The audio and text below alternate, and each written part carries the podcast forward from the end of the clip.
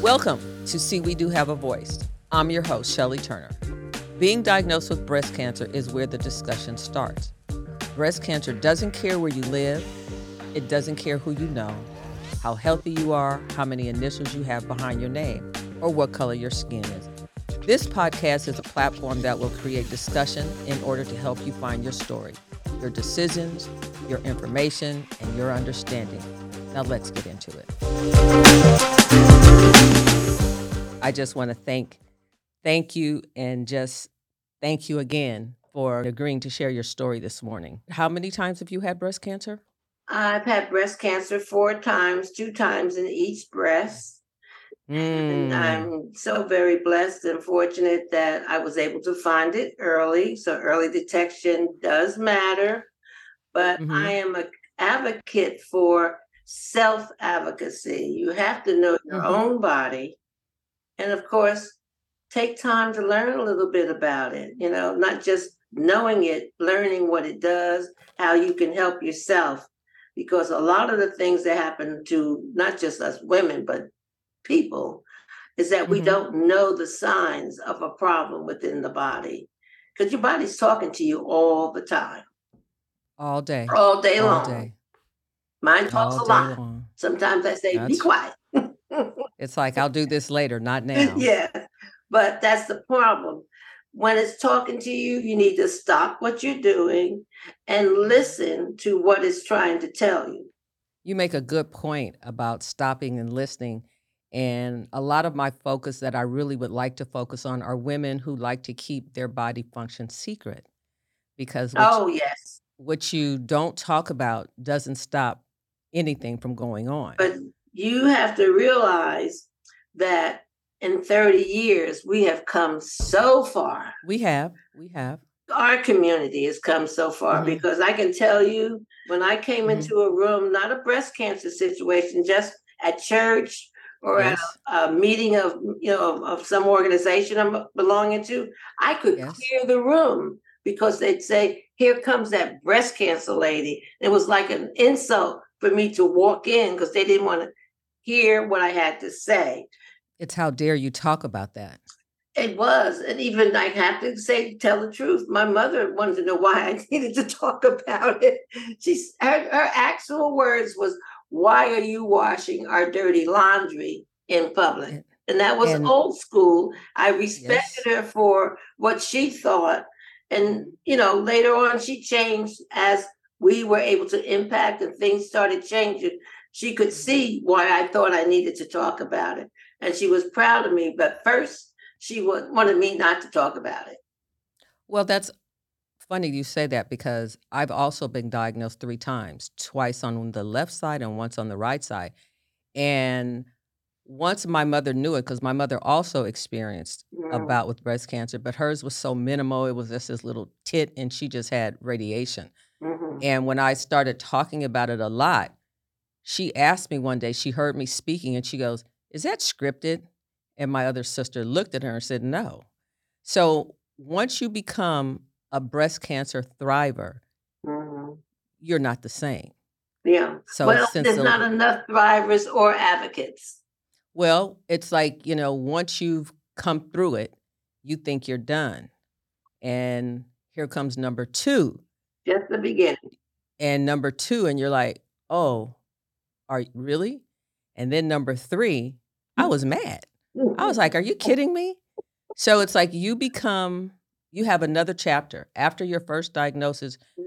you're not who you were the day before that diagnosis, and you'll never be that person again. So you start with your chapter 2.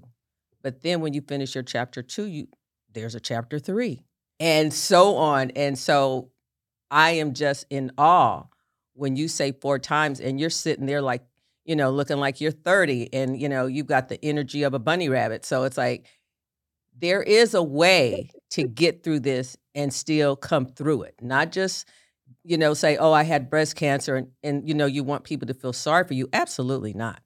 And looking at you and speaking with you this morning, you are I mean, you're a rock star. So it's like let me bow down to you and say thank you for agreeing to do this because your voice is so important because you're saying even though I still am you know just because doesn't mean and and you know yeah. you have a story you have a lot of stories but I just wanted to ask you like after your first diagnosis how do you really feel your life has changed because your life is what it is now because of that very first diagnosis oh yes yes um, I had a good life with no problems mm-hmm. with health before breast cancer. And so, just like anyone else, I was devastated, but I never said, why mm-hmm. me? I accepted the fact that this is what I had, and I had good support from my mm-hmm. husband and my mm-hmm. daughter. Uh, they both were intelligent enough because I didn't know what mm-hmm. to do, and I was devastated. And so they directed me to the proper hospital doctor. And then from there, I started reading and going to mm. conferences. Mm. During my recovery, I was doing mm-hmm. all this. I never sat still and dwelled on the fact that you've been diagnosed with breast cancer. I just wanted to learn all I could. And then so I was meeting other women who looked mm-hmm. like me because I really was seeking out some sisterhood with women that looked like me because going to uh, meetings with uh, the other groups, they didn't look like me. And I didn't feel a sisterhood or anything like mm-hmm. that. Mm-hmm. So, in seeking what I needed, I decided that I would have to do something more than survive breast cancer, not even knowing that I had. I thought I only had five years. That's what they tell you. that's what yeah, they tell you. That's what they tell you, which is very uh, unnecessary for you to think in terms of five years, the good or the bad of it. But women love to hear that, and, they, and the industry gives us what we think we need that actually scared me that I only had five years. Mm-hmm. And I want to do something with those five years other than survive breast cancer. And here you are. yeah, here I many, am. Many, many five no, years I later. I did not think, I didn't think 10 years later and 20 years and 30 years out of the question. Right.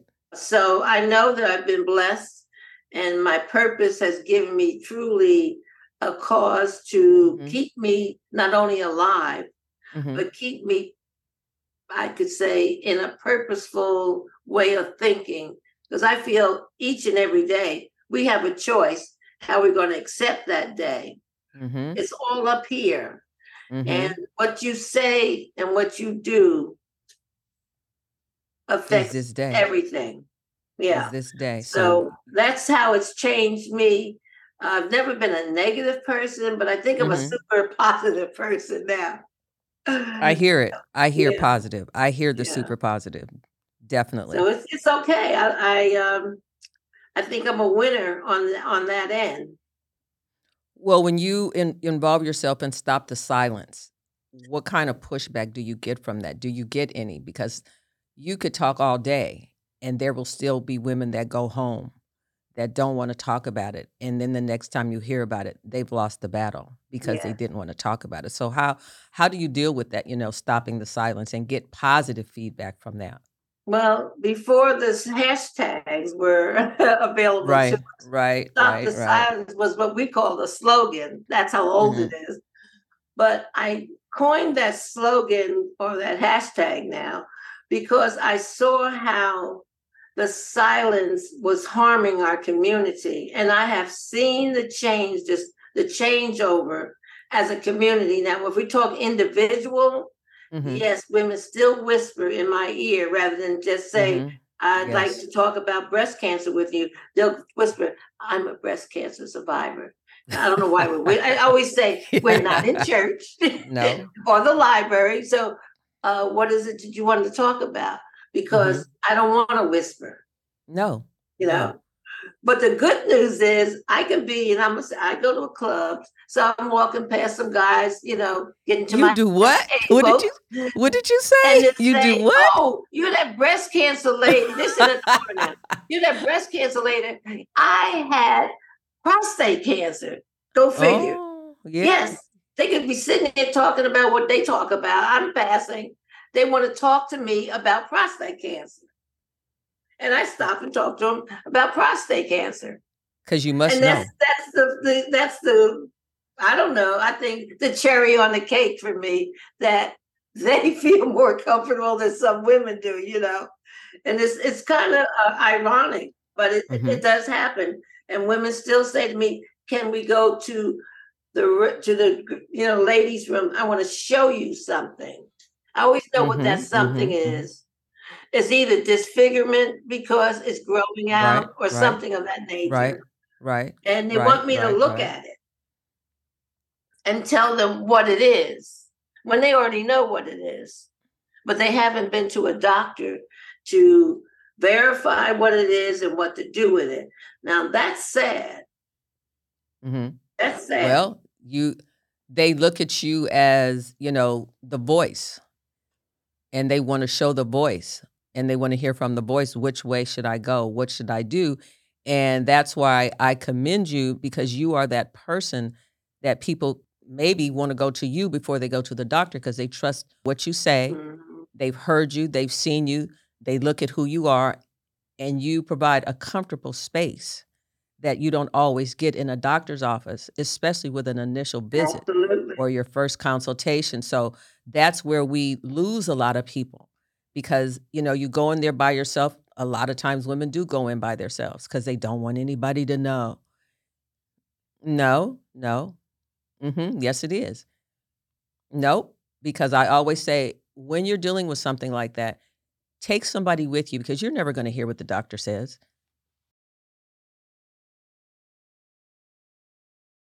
No, you don't, because it's not really what you want to hear.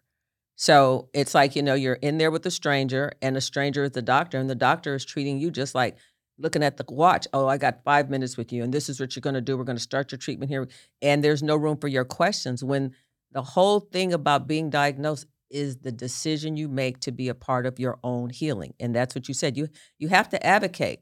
That gives you some strength when you're a part of something. Yes. But we actually, as an organization, mm-hmm. have literature.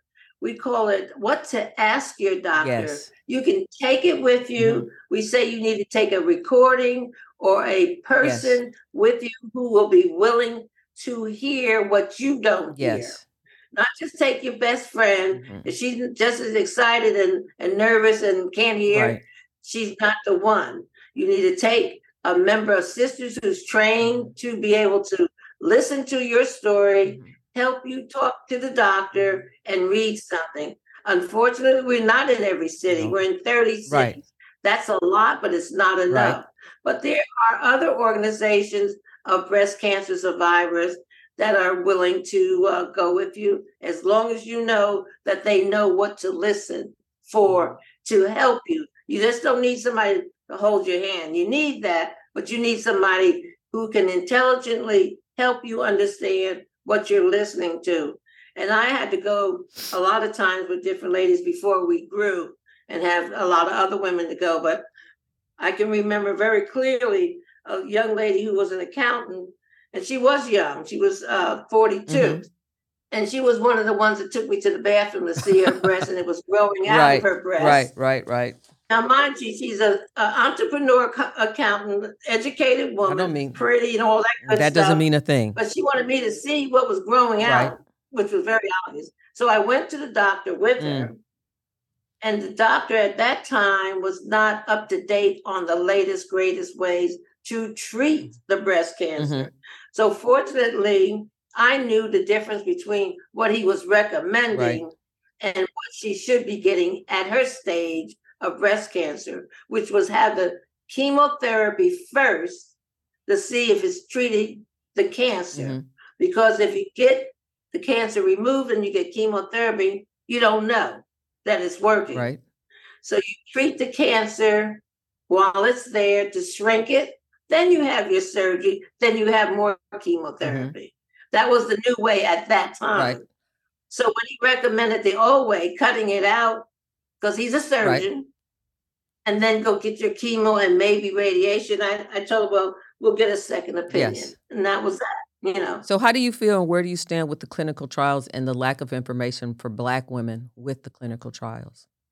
Well, it's a twofold situation. The clinical trials are not trying hard enough to reach our women, and they expect they expect us at this time to just just run over there and go get right. it. That's what we need to do now. Our fault as a community Mm-hmm. is that we don't trust enough in order to decide which clinical trials are going to be best for not only our mm-hmm. situation, but for the future situation. And there are many clinical trials at different mm-hmm. stages. So, therefore, knowledge, there we go back to knowledge. Knowledge is power. And as an organization, we try to find out which ones are doing what we needed to mm-hmm. do, who's getting better, Mhm. who's not, you know, which ones to choose from. And I can just say it's time to jump in. We got to be a part of the solution. Well, you go to the appointments with the oncologist, and I recently heard about, I mean, I understand it, but the term of being, you know, the discrimination in oncology. Oh, it's always been there. It's not, it hasn't gone. It hasn't gone, but I can tell you, knowledge helps fight it Correct? because they know you know. So therefore, you get treated Mhm. with your knowledge, Mhm. not your skin. Mm. Well, a lot of doctors, when you go, they only want to treat you per what your insurance will cover. And they don't explain that to you. And sometimes they won't even mention a clinical trial because of the type of insurance that you have. So, how do you guys get over that in your organization with women that just don't have, you know, that great insurance policies? Well, with clinical trials, you don't have to have insurance with clinical trials. But there's the point right there. It's not even explained, it's not even offered. Well, therefore, we go back to Mhm. our knowledge. See, one of the things I don't excuse us as Mhm. a community. If we don't know something and we know Mhm. we don't know, it's up to you to find some answers. You, as an individual, and I'm going back to this nobody coming to save you if you're just sitting back waiting and not doing your part. I am of the opinion that we have to wake up and know that breast cancer is serious, that is up to us to find an organization or find a friend who knows more, someone that can walk you through your journey in the beginning. All of us need help at that point. And when it comes to clinical trials, there's a slew of information about clinical Mhm. trials. And if you can't understand it, which is okay, you ask somebody. Your doctor doesn't want you to leave him as a patient. When you go into clinical trial, he's no you're no longer his patient. So he is not apt to want you That's to right. go. So you have to know that is a Mhm. reason. And so investigating and that's that's a big word because everybody doesn't have that talent but there's social workers don't have anything no gain nothing to lose if they refer you there's patient navigators that are set up just for the patient like Mhm, us. And if the first one you talk to is got a racial problem go to the other one But everything that you're talking about is knowledge. And you're really, you know, that's the beginning and the end of everything because even at the end of treatment, you still need the knowledge of what has happened to your body. and it doesn't stop No, it doesn't. No, it doesn't. ask me about being diagnosed 4 Mhm. times. I don't have time to say, oh, the last three did this, and so I just oh just breeze on through. Hell no. I need to know what this stage is, how's it affect mm-hmm. me? Is it part of my lymph node system? Has it gone mm-hmm. anywhere? Is it going anywhere? You know, I just can't assume that it's going to be more of the same. Yeah, you're making the, a great point because my last diagnosis was a HER2 positive. Now, where that came from, how that show up, who knows? And I chose at that point because I have the knowledge of prior treatment. I didn't want anymore. So there was no chemo because it was going to affect my heart. And then I'd have to be in, on another chemo that would have been a year long because it was a HER2 positive, And it all would have affected my heart. I said, no. And my doctor says, I knew you weren't going to do it, but I just need to let you know. Well, what about the radiation? Could you do it in that breast a second time? Nope. No. No, Yeah. absolutely not. So that's what I mean. You have to know Yeah. what the doctors know that is really pertaining you, that is Mhm. is for you. And just like you keep saying, it's the knowledge that some of us don't even ask for We don't even know that we should have knowledge about this thing because we're just going with what the doctor is saying. And the doctor absolutely yeah. knows everything, but that's not the truth. Everybody should have a second opinion. I don't care how your doctor is. And I always say, and this is what most people don't understand your second opinion cannot be in the same system. No. Because no. everybody's a friend over there on that left side. Yeah. And that's good that they're friends. But when you want a second mm-hmm. opinion, mm-hmm. you want it from somebody that has no connection to your doctor or your hospital. Therefore, you have a better chance of getting a good opinion. You just want to know. And it's and I know that's hard to know. Mm-hmm. You know, it is. It is. It's a lot, but it's learnable. And you ask the question. Mm-hmm. That's why we have a whole page. What to ask your doctor, mm-hmm what to ask, this and that, what to bring with you, only mm-hmm. because having had so many bouts with breast cancer myself, this each thing is different. It's like mm-hmm. brand new, but you still have the knowledge from yesterday mm-hmm. that you can bring with you today. And I don't know if you've had mm-hmm. this experience. The mammogram and ultrasound is supposed to be the ultimate, but it's not. There's an MRI that nobody talks about. And I knew for a fact, mm-hmm. my second and third time, that the MRI and the mammogram mm-hmm. didn't find it because I was sensitive to my particular cancer. I knew where it was because I exactly. felt it not with my hands. Mm-hmm. It was a sensation from in my mm-hmm. body. So there we go back to knowing mm. knowledge of your body, knowing, what it feels right. like. So I know what cancer feels like in my breast. So after I had the mammogram and the ultrasound mm. that were clear, the doctor said mm-hmm. he was very mm-hmm. happy for exactly. me. And I said, well, I think I'm gonna need that mam that MRI because I still feel that sensation. and he went and gave me the MRI, which you know is very expensive. Okay. And I had yep. two new cancers in the breast that was clear. So really, I've had it five times, but I don't catch. That was mm. like I just lumped that into one. yeah, that was two in one. You got a deal on that one. Two for one. But yeah. two brand new cancers that didn't show up with the MRI, but I knew it was there.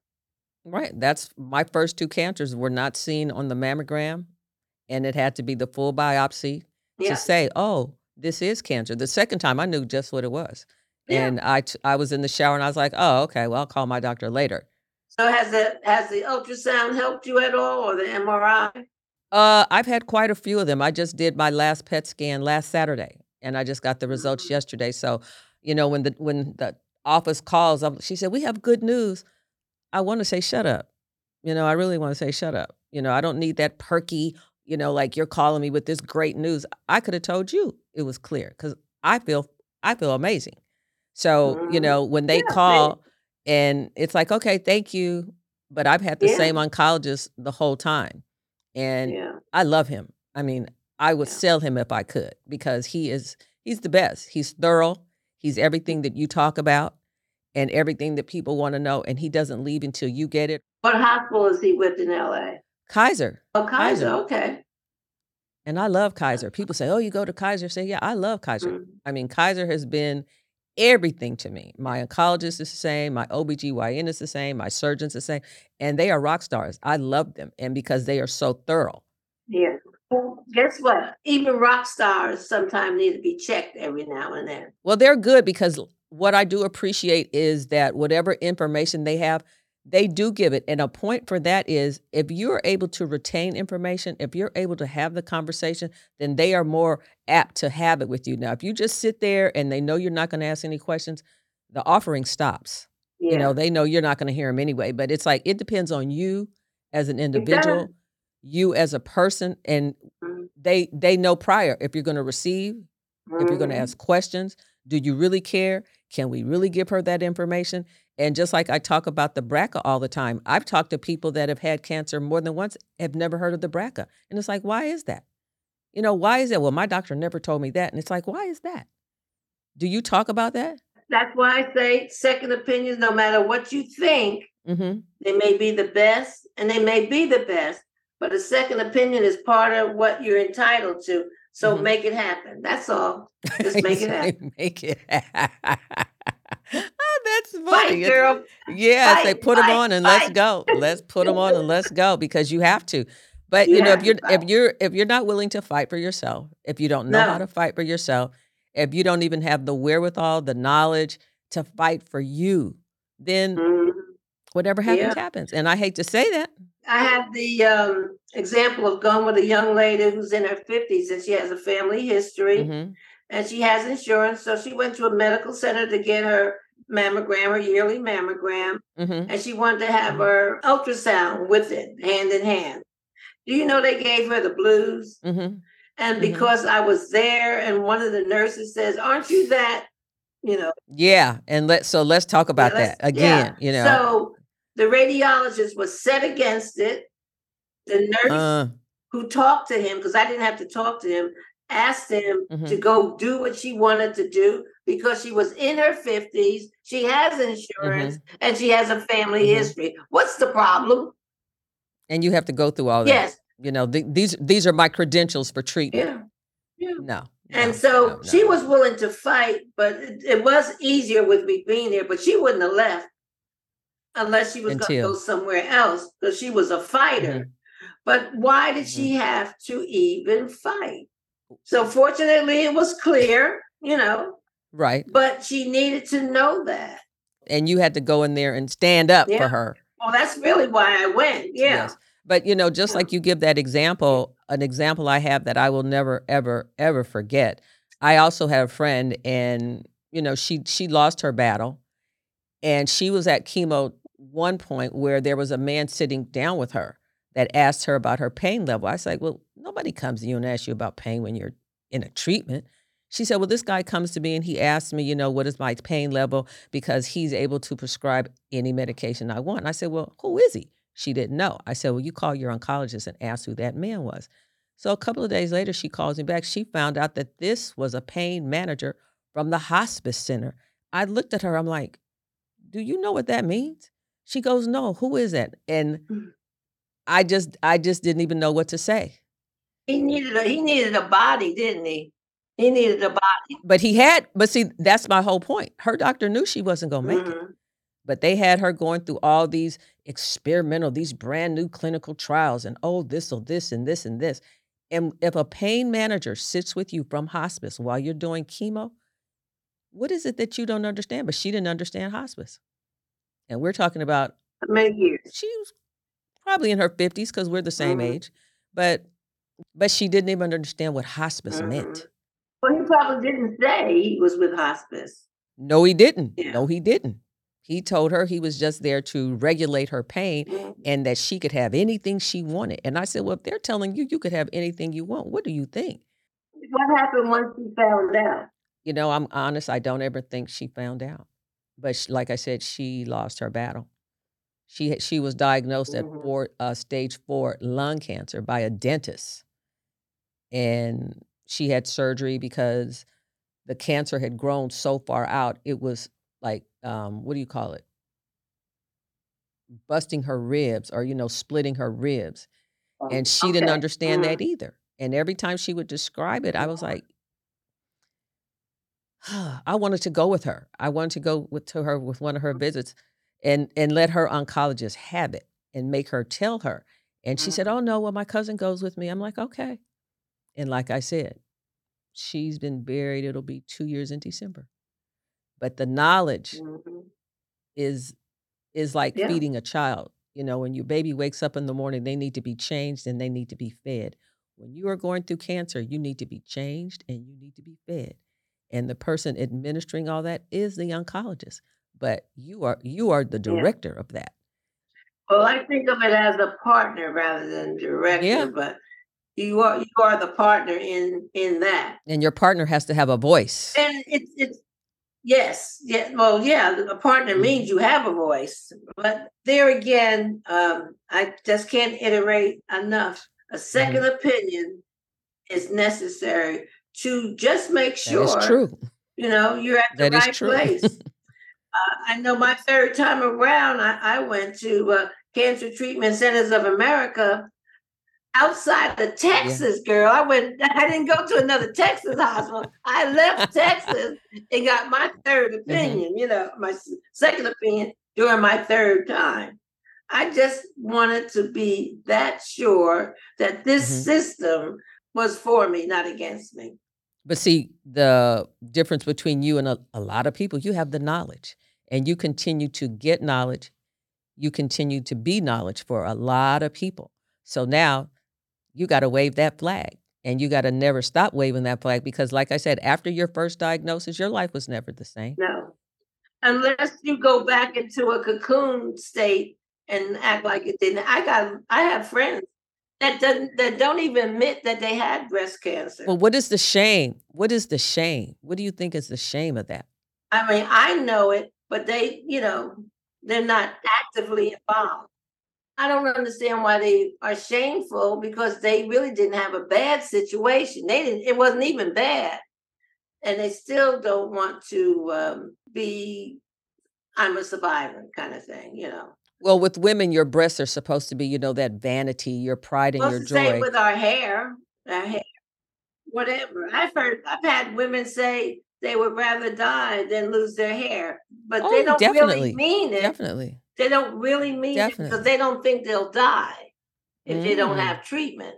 Or hmm uh, I don't want treatment because then I'll be sick all the time and my husband, da, da, da, da. Oh yeah, the the husband, the husband. and as many times that we all get divorced or leave or whatever, uh, for my health is more important hmm than anything. Let's go. So, you know, I decided after the second time to remove my breast because I was tired. I was like, okay, well, if you promise that if I take, you know, let you remove my breast and my ovaries preventively, that I'll be good. And after my breasts were removed, the HER2 shows up. I was like, okay, mm, I got you. they should have just said maybe 90%. hmm percent just so that's not a lie. It's just like when we're told that we're cancer What is it? free after Yeah, five right. years. That's that's sad because that makes you shut down and say, "Oh my God, I'm hmm saved. I don't have to do this ever hmm again." It's just not It's not true. unfortunately.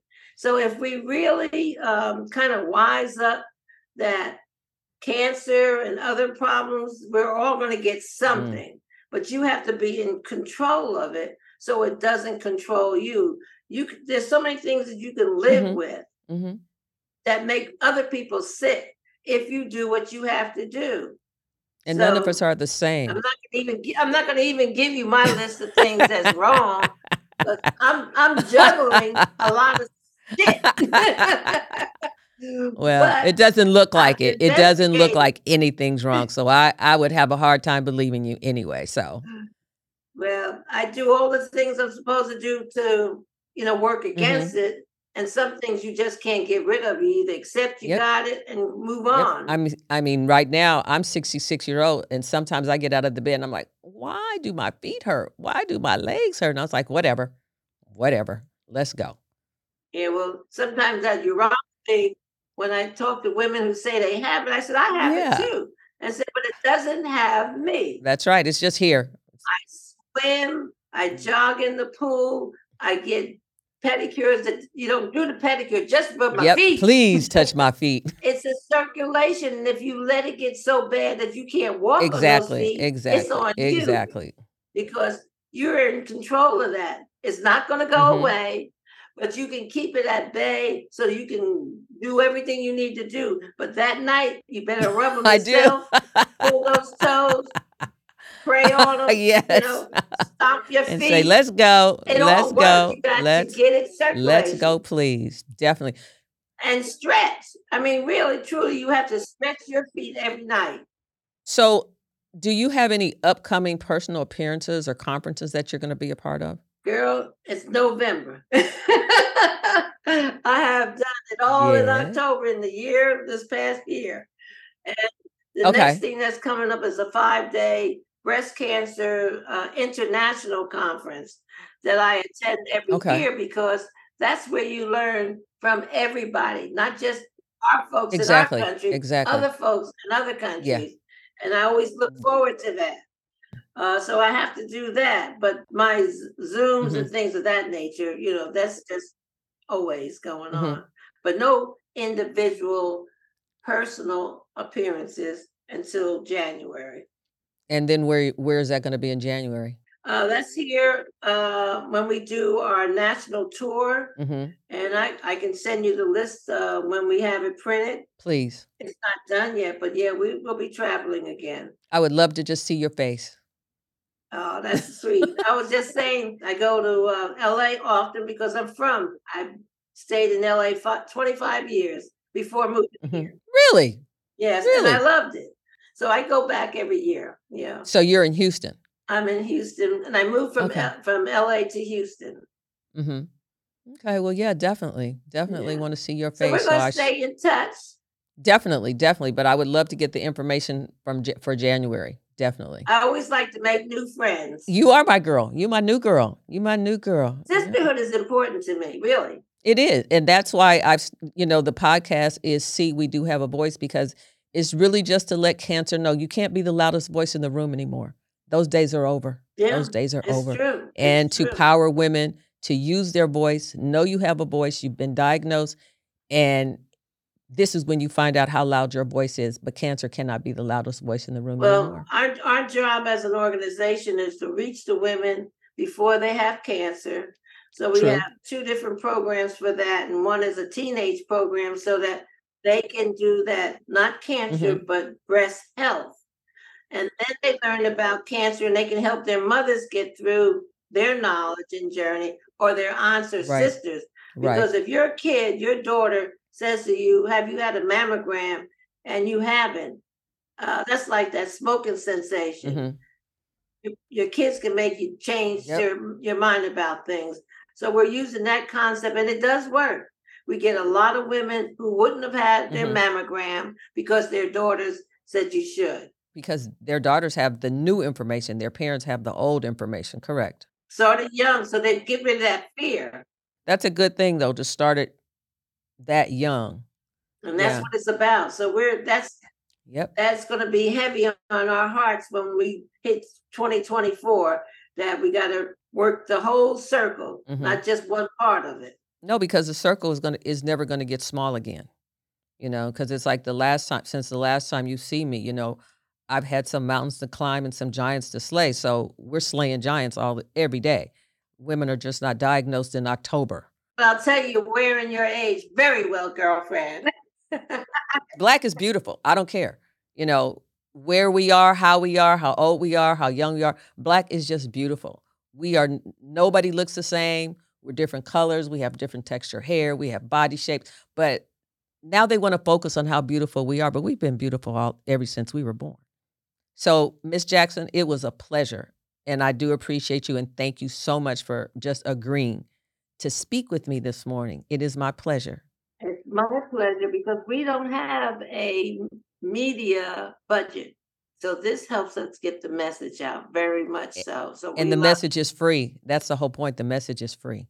We try to help the women financially hmm That's true. That's true. so we can't do both No, you can't, but you can give them the information and send them out. yeah Well, thank, Thank you you for so that much. opportunity today Thank you for letting me be a part of what you do because now I feel like I'm a part of your sisterhood. yes you are Thank you, and we're man. starting a chapter in la oh, well, you got to let me know about that. okay yeah Oh, please include me in that. Please All don't right, forget. Will do